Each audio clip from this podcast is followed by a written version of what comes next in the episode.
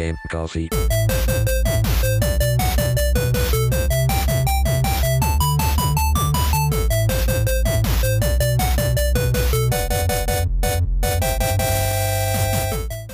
Ciao a tutti ragazzi e benvenuti ad una nuova puntata di Game Coffee. Come va? Come state? Oggi torniamo a parlare di videogiochi. Lo so che domani è il giorno big day della Madonna.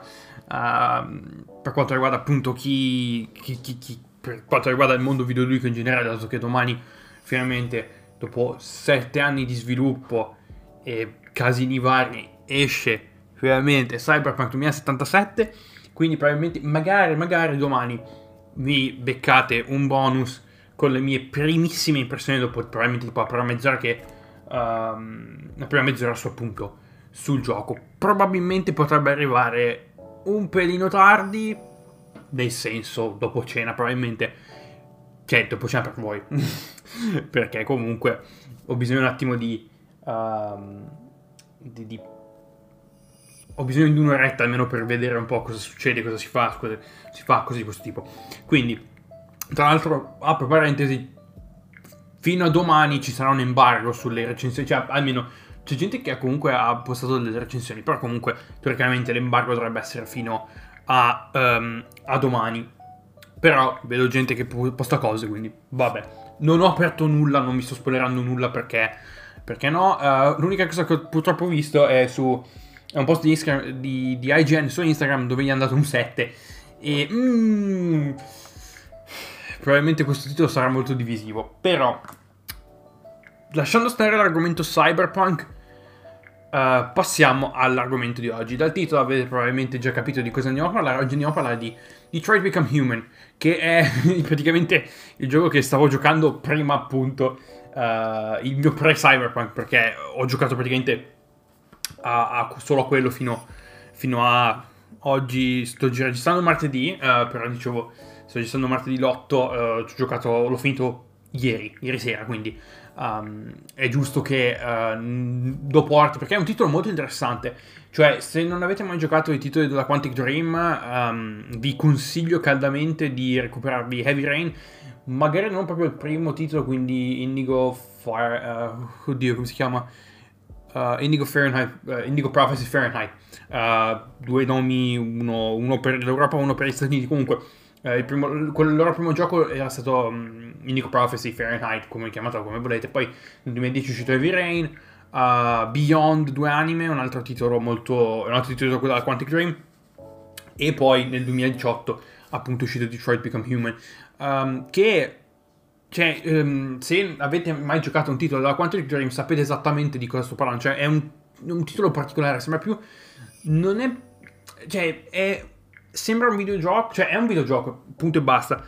Però trascende sotto forma di film interattivo più o meno, qualcosa del genere. Comunque hai una, liber- hai una certa libertà nel fare cose, ehm, però non è che, cioè, non, non aspettatevi un titolo open world, bla bla bla bla bla.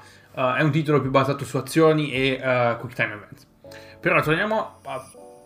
Apriamo una mezza scheda di appunto di quello che è Detroit Become Human. È uscito il 28 maggio 2018 su PlayStation 4 e il 12 dicembre 2019 su PC. Quindi l'ho giocato ovviamente su PC perché non avendo una PS4, che ora fa.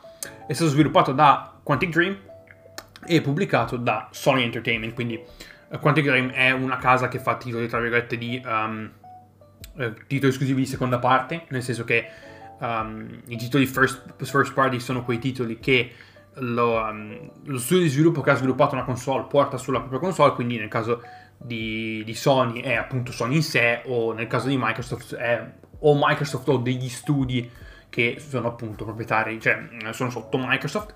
Seconde parti invece sono eh, studi indipendenti che lavorano per appunto o Sony o Microsoft, in questo, caso, in questo caso direi più Quantic Dream o i ragazzi che hanno lavorato su eh, Days Gone, che è un titolo appunto ehm, un'esclusiva PlayStation.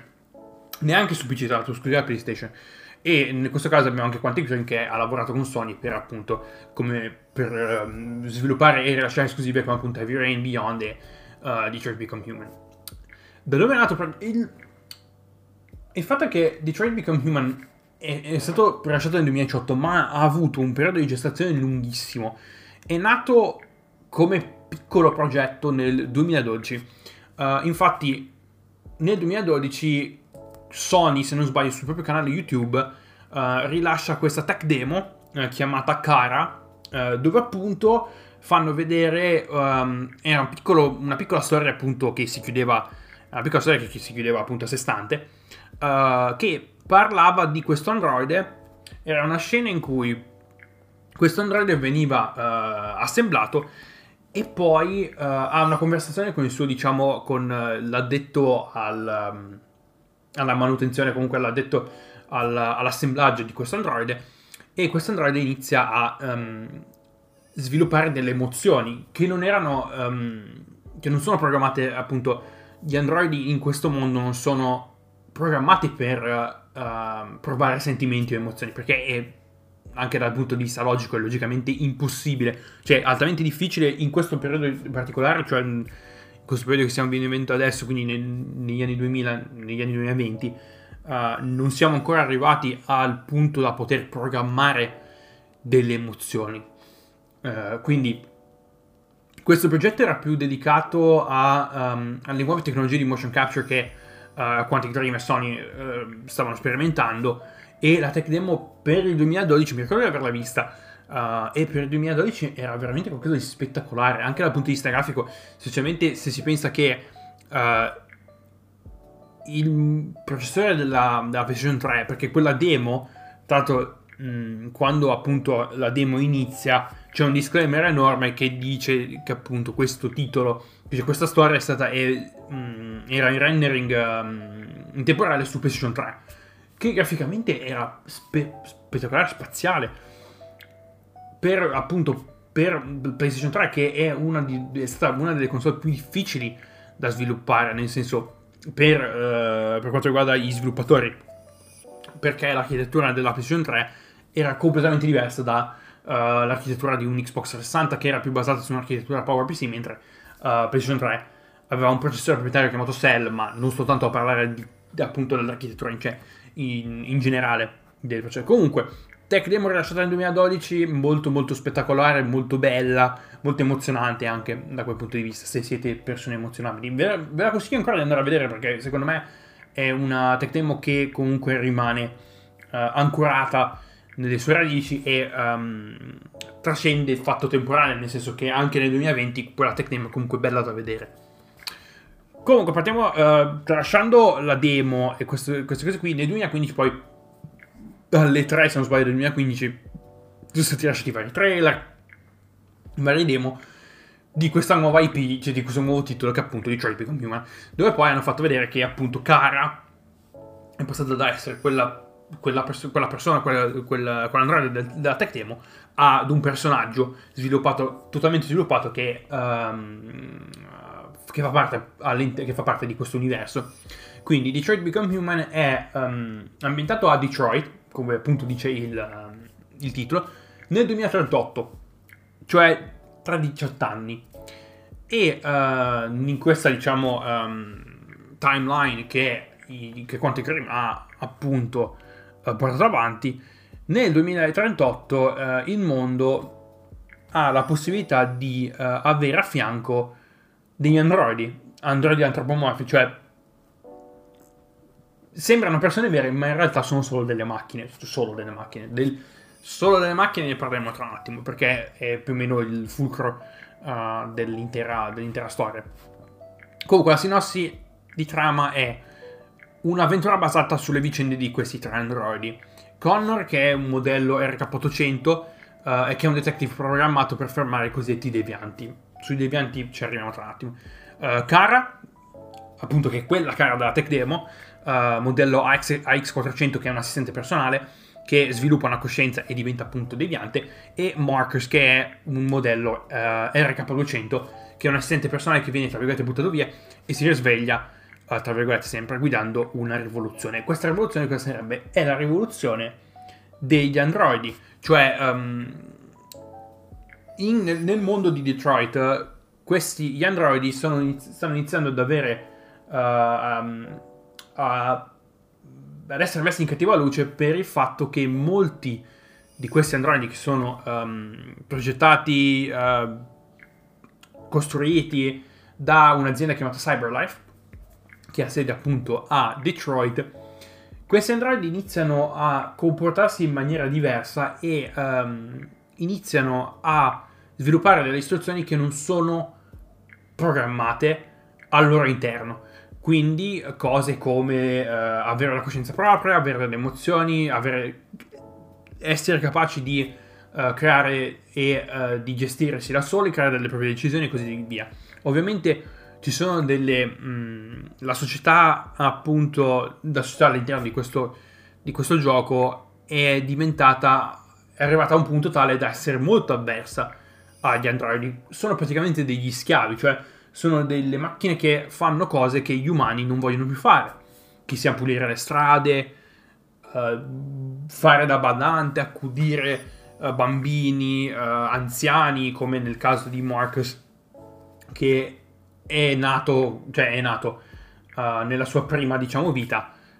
Era l'assistente personale di un pittore molto famoso e molto ricco che era ai suoi ultimi anni di vita e che era anche disabile, quindi dava una mano appunto a, a questo pittore no, chiamato, um, che si chiama Carl, a prendersi cura di sé, quindi faceva da mangiare, uh, gli dava le medicine, lo alzava dal letto, quando doveva appunto, quando si alzava dal letto doveva appunto alzarlo dal letto, metterlo sulla, sulla, sulla um, sedia a rotelle, cose di questo tipo. Come uh, la società ha, diciamo, iniziato a distinguere questi androidi? Prima di tutto gli androidi hanno, uh, nell'universo di Detroit Become Human, hanno un LED di stato sulla tempia destra, che è blu, uh, che è azzurro quando l'androide si comporta, è, si comporta, in maniera normale e si comporta nei suoi vincoli in cui è stato programmato.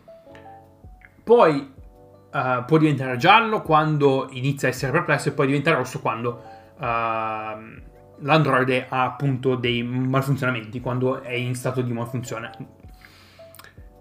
E questi, diciamo, momenti e um, stati di malfunzione iniziano a diventare sempre più um, lampanti, sempre più... Molti androidi iniziano a soffrire di questi, diciamo, malfunzionamenti che portano alla cosiddetta deviazione e vengono appunto uh, definiti come devianti. Oltre, oltre, a ciò, oltre a questo LED che hanno sulla tempia destra, um, hanno delle, tra virgolette, uniformi. Um, hanno una, un triangolo azzurro sulla, sul davanti, sulla, sulla parte destra del, della loro giacca o comunque del loro, uh, del loro top, diciamo, del, dei loro vestiti.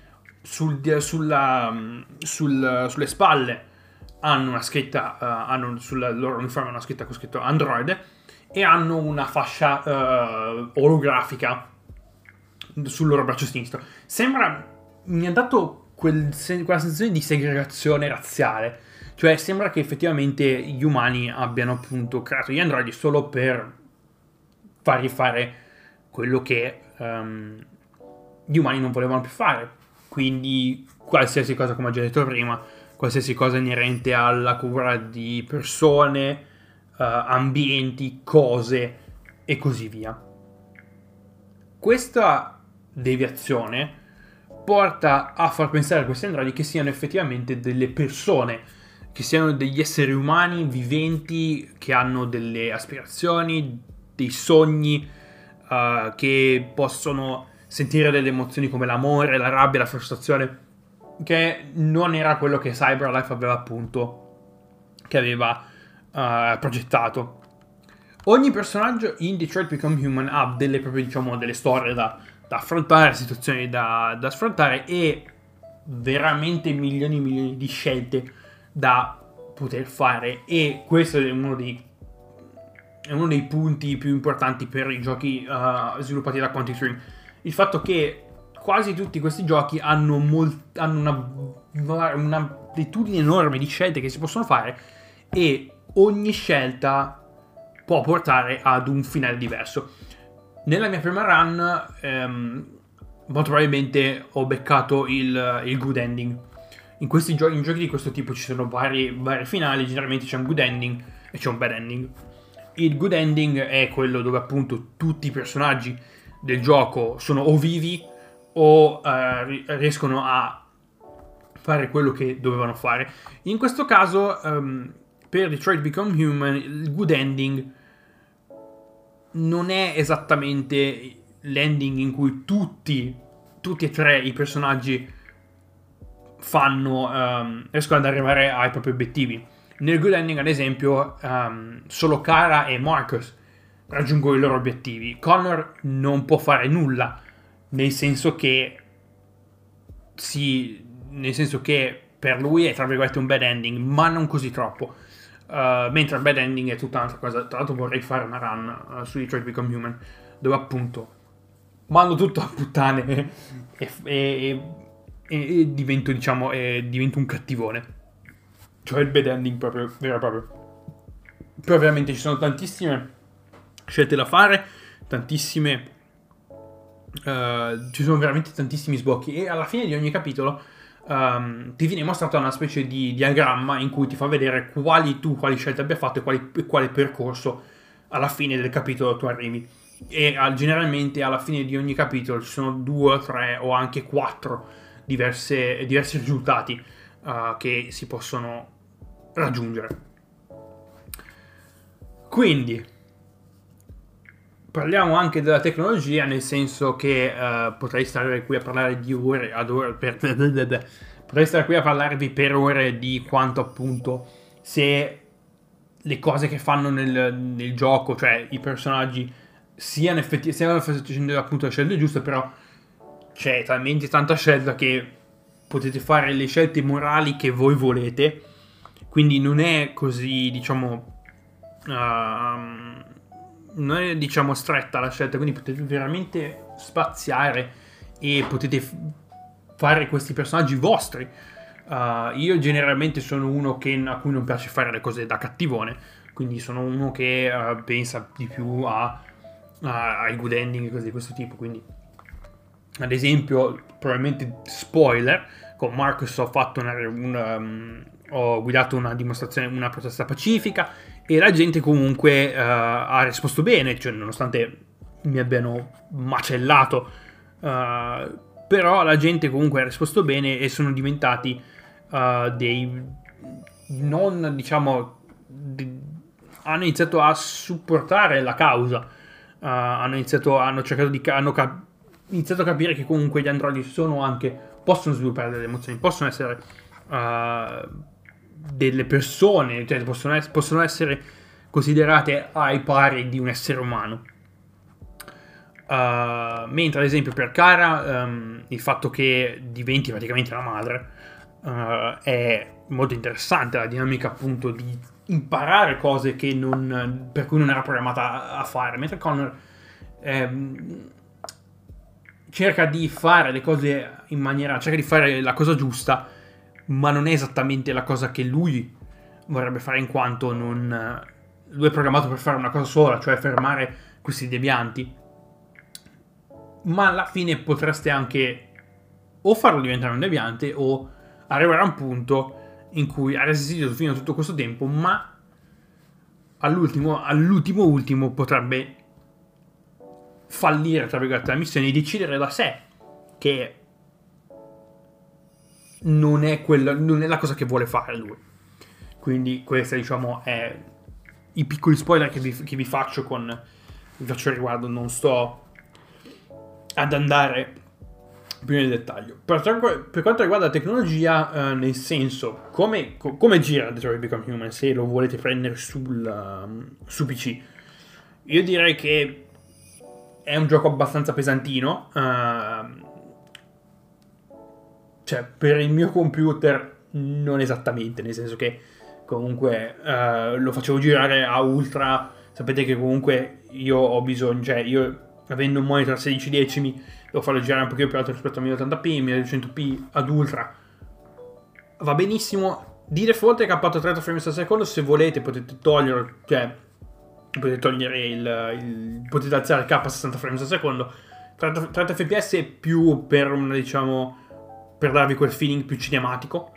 Però io preferisco appunto, uh, preferivo appunto i 60 frames al secondo, quindi ho alzato il capo a 60 fr- a 66 fps a 60 fps madonna che cazzo c'ho oggi 60 fps 1080p tutto ad ultra comunque girava bene ogni tanto si notano dei dip uh, nel frame rate probabilmente a causa di un'ottimizzazione non eh, cioè, cioè nel senso che è piuttosto ottimizzato piuttosto bene ma secondo me potevano fare un pelino meglio per appunto avere un'esperienza completamente fluida all'interno del, del gioco. Mi è capitato che, uh, che il gioco crashasse una volta, ma non era per, non era per problemi suoi, per, per, problemi appunto del gioco, in quanto um, c'era stato un aggiornamento di Steam nel background e quindi ha praticamente sfasciato tutto e mi ha fatto crescere il gioco. Perciò c'è quello. Però per il resto, dal punto di vista della tecnologia, dal punto di vista grafico e dal punto di vista del motore fisico, quello che è, si comporta bene. Veramente un buon gioco. Secondo me ci vuole una configurazione piuttosto pesante, per, uh, piuttosto altina da, da, quel punto di vista per giocarlo bene. Guardate appunto le, i requisiti su Steam e potete farvi una, diciamo, una mezza idea su, su, su qual è una configurazione buona per farlo girare bene.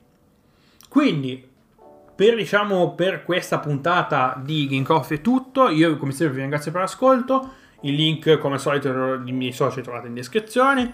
Uh, domani, magari, uh, giovedì, uh, il 10, sul tardi potrebbe uscire un bonus per quanto riguarda Cyberpunk 2077. È, sempre, è, è in forza comunque la cosa, non lo so. Uh, e noi ci vediamo sabato, come sempre come sempre, come da, eh, di consueto da qualche settimana, in live su Facebook Gaming.